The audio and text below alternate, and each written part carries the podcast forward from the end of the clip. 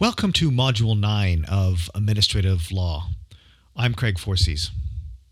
In the last module, we completed our discussion of the seven steps to administrative law wisdom by drilling down and focusing specifically on the four step approach to the control of administrative action, focusing on judicial review at the federal court level and looking specifically at the Federal Courts Act and some of its operations.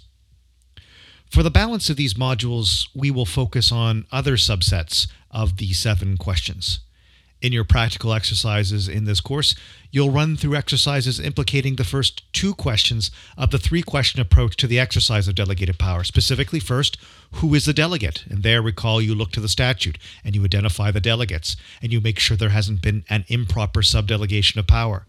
And second, what is the nature of the power delegated? Is it a more purely administrative power that gives the delegate little choice? For example, the delegate must issue the license if certain conditions are met. Or is it a more discretionary decision that gives the delegate a lot of choice? And how broad is this discretion? Is it fettered by conditions or is it more unfettered? Those practical exercises depend on specific statutes, our case simulations for this course. And our practical exercises also focus on the third question of the three question approach to the exercise of delegated power. How is the power to be exercised? Because procedural and substantive standards that condition the exercise of power may also be set out in the Act or related regulations. But as we have repeatedly seen, even now at this point in our course, procedural standards on the exercise of power also stem from other sources the Constitution, specifically Section 7 of the Charter of Rights and Freedoms, and also procedural and substantive standards flow from the common law. Now, these standards, common law and constitutional, are more generic and universal than what is found in each individual idiosyncratic statute that delegates power to a delegate. So we can address these more universal standards in a less idiosyncratic way in these lecture modules, as well as through our practical exercises. In the way I approach this topic, the topic of common law and constitutional standards, and specifically common law and constitutional standards to begin with that govern procedure, we'll begin with a brief history of natural justice and procedural fairness at common law. I'll then divide our conversation into two components. The first I'll call triggers. When is the procedural entitlement at common law triggered? Likewise, when is Section 7 of the Charter triggered? And likewise, when are the procedural entitlements in the Bill of Rights triggered? And remember, the Bill of Rights is available only at the federal level. Then I'll turn to the second component of this discussion. If one of these procedural entitlements is triggered, what do you get? That is, what is the procedural entitlement itself? Here, there are relatively few distinctions to be drawn between the common law, the Charter, and the Bill of Rights, so we shall deal with content of procedural entitlements in one fell swoop together. Okay, so let's turn first origins of procedural obligations, and specifically procedural obligations at common law. And the starting point to this conversation is really a cliche. And the cliche says that a tribunal, that is, an administrative decision maker, is master of its own procedure. Now, I want to emphasize this is not intended to suggest that tribunals or administrative decision makers operate in a vacuum and can simply do what they want. As we'll see, courts will accord a measure of deference to tribunals who are figuring out how best to fulfill their statutory tasks but this deference should not be overstated. And so I prefer to rephrase this cliche. Look to the statute and the regs, and if those instruments say nothing about the procedural requirements a delegate must meet, then the delegate is a master of its own procedure, but only subject to other requirements that might exist at the common law, in the Constitution, and in other statutes. That doesn't quite have the same ring, but it's probably more accurate than simply saying the tribunal is a master of its own procedure, because in truth, the tribunal may be a master of its own procedure, but it's on a tight leash. So let's focus then on the common law procedural standards and where they come from. By developing common law procedural standards, the courts have devised a kind of code of fair administrative procedure. Just as the courts at common law were willing to control some of the substantive standards applied by delegates, think the abuse of discretion in Roncarelli versus Duplessis. There, the court was not prepared to imagine that Mr. Duplessis could wield power under a statute for any purpose he wished. So, too, in the common law have principles of natural justice and procedural fairness been imposed on delegates to ensure that when they exercise power, they exercise power in a procedurally fair manner. Now, this sounds incredibly dull, and maybe it is. Procedure does not resonate with most people in terms of an area of fascination and preoccupation, but it is not a matter of secondary importance. With the expansion of governmental powers, it is only by procedural fairness that the exercise of powers is often kept in check. Mr. Justice Jackson, a judge of the United States Supreme Court, once said that procedural fairness and regularity are the indispensable essence of liberty. Severe substantive laws can be endured if they are fairly and impartially applied. And the reverse is also true. You can have substantively fair laws, but if they're procedurally improperly applied, then you're going to have injustice. Still, there's a clear tension between fairness, as guaranteed by the courts, on the one hand, and administrative efficiency on the other hand. It is true that these rules of natural justice and procedural fairness restrict the freedom of administrative action, and their observance costs a certain amount of time and money. But time and money are well spent if they reduce friction in the machinery of government. So long as the courts do not let these principles of fairness run amok, so long as they are at least sensitive to the needs of good administration, these rules are protection for both citizens and government. After all, a decision that's made without bias and with proper consideration of the views of persons affected by it will not only be more acceptable, it's probably also going to be of better quality. And as we shall see, with the development of the rules of natural justice and procedural fairness, the expectation is that justice and efficiency go hand in hand, so long as the law does not impose excessive refinements. So let's shift then and look at the common law history of procedural protections. It's a long and often less than glorious one. But as you've likely guessed by this point, I think that nine tenths of understanding something really involves understanding where it comes from because it's the product of this history, not the product of logic per se. So let me give you the 5,000 foot overview of the history of procedural protections in administrative law. And don't worry too much about the details I'm giving to you in this module. You just need to understand that big picture, the origin story, if you will, of procedural fairness and its evolution. And next module, we'll turn to the actual application. And so common law procedural protections emerged well over 100 years ago, flourished, dissipated, and then rebounded in Canada in the 1970s. And in fact, a vision of procedural fairness emerged in English law as early as 1723 in a case known as Dr. Bentley's case.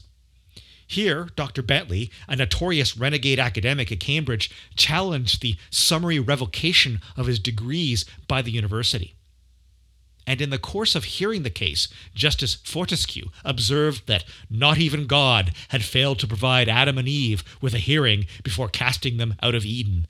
Cambridge surely could do no less for Mr. Bentley.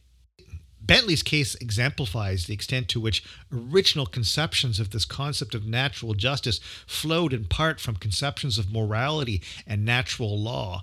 At its most profound and philosophical, natural justice is really the natural sense of what's right and wrong. It's some higher body of principles to which all law must conform. At its more profound, natural justice is really an expression of that branch of legal philosophy known as natural law.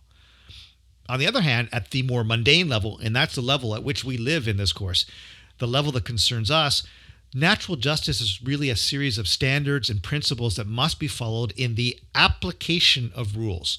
These are procedural guarantees, very much like what is known as due process in the American tradition and to a lesser extent in our own. Natural justice is also a flexible concept. It involves the basic concepts of justice that may, in any particular day and age, offend the sensibilities of judges. But whatever the flexibilities over time in terms of content, natural justice connotes two broad classes of principles, known as audi alteram partem, the right to be heard, and nemo judex, the right to an impartial decision maker. And these are concepts we will flesh out in coming weeks. So, this principle of natural justice lay at the heart of the concept of judicial fairness and courtroom fair play. It was a concept for judges. But the real emergence of natural justice in the context of administrative law occurred in the 18th and 19th century with the growth of the administrative apparatus of the state. these administrative bodies and agencies often replaced and expanded upon the work that had been done earlier in English history by justices of the peace. And justices of the peace were clearly judicial officers, and as such, they were expected to conduct themselves according to the procedural standards expected of courts.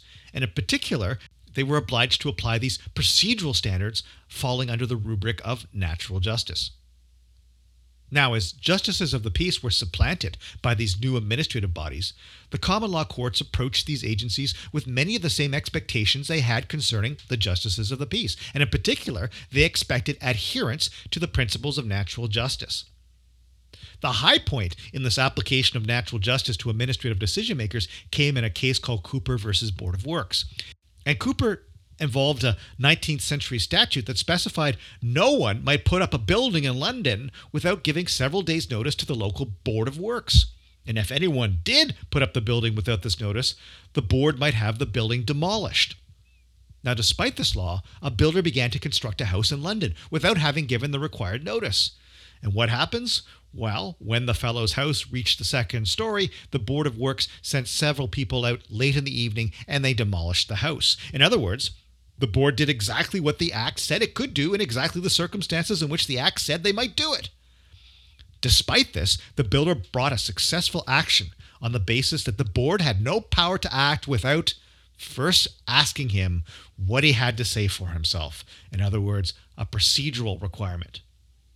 In finding for the building, the court made several cogent observations. For example, one judge, Erle, concluded that the board ought to have given notice to the plaintiff and allowed him to be heard because the failure to send notice of the building project to the board might be the sort of omission that could be explained by any number of reasonable explanations. Maybe Cooper had conformed with the law. Maybe he had posted the notice, but the post office had lost the notice. There would really be no harm if the board had given poor Mr. Cooper an opportunity to explain his failure to give notice. On the other hand, there might be many advantages in terms of efficiency, justice, and fulfilling the purpose of the statute by requiring the board to first hear from Mr. Cooper before knocking down buildings. Justice Byles, for his part, concurring, has one of my favorite passages in all of administrative law. A long course of decisions, beginning with Dr. Bentley's case and ending with some very recent cases, established that although there are no positive words in the statute requiring that the party shall be heard, Yet the justice of the common law will supply the omission of the legislature. The justice of the common law, in other words, will fill the gaps that those absent minded legislators in Parliament didn't get around to spelling out when they enacted this statute.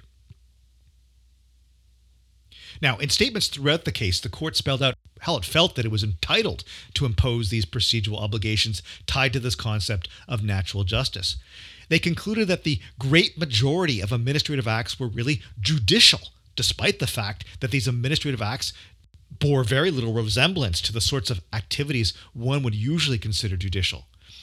So instead of coming clean and simply saying that natural justice was a principle that applied to both judicial and more administrative acts, the court simply stretched the definition of judicial in rather unnatural ways. And so in the Cooper years, every administrative act, every exercise of delegated power was treated as judicial if it adversely affected any person's rights.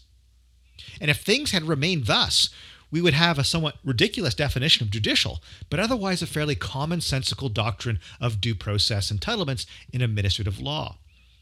But unfortunately for many citizens and for us, and for the simplicity of administrative law, the views of the Cooper case were forgotten. In fact, the courts essentially abandoned the paradoxical broad meaning they had given to the word judicial, and no doubt driven by the expansion of administrative decision making, they concluded that really the world had to be divided into those tasks that were conducted on a judicial or at least a quasi judicial basis and those that were more administrative. And so, as a consequence, the courts in the United Kingdom took a step back and began classifying delegated decision making powers. They said that some of the powers were judicial and some were quasi judicial, and those that were judicial or quasi judicial had to meet natural justice standards. And then there were things that were more bureaucratic, more administrative. And there they said that there was no due process, fairness, or natural justice expectation. And so, as soon as you start partitioning the world into a spectrum or a tripartite scheme, well, you need tests to decide into which category a given decision maker fell.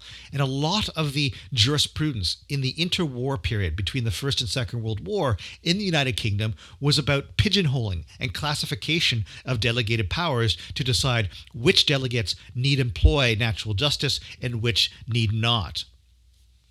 This approach was adopted in Canada by 1959 in a Supreme Court of Canada case called Copithorne.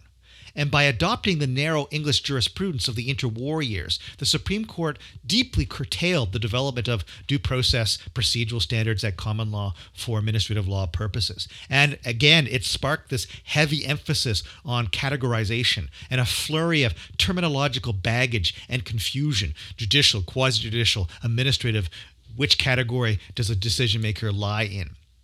And so, a few decades ago, if you were taking this course on practicing administrative law, in order to determine if the common law insisted on certain procedural protections above and beyond those in the statute or regulations, you'd have to go through this complicated process of dividing delegates into these three camps. Well, fortunately, things have evolved, and that evolution really began in the United Kingdom itself. And so, ironically, while Canadian courts were picking up on the conservative jurisprudence from the interwar period, the United Kingdom courts after the Second World War were moving away from it.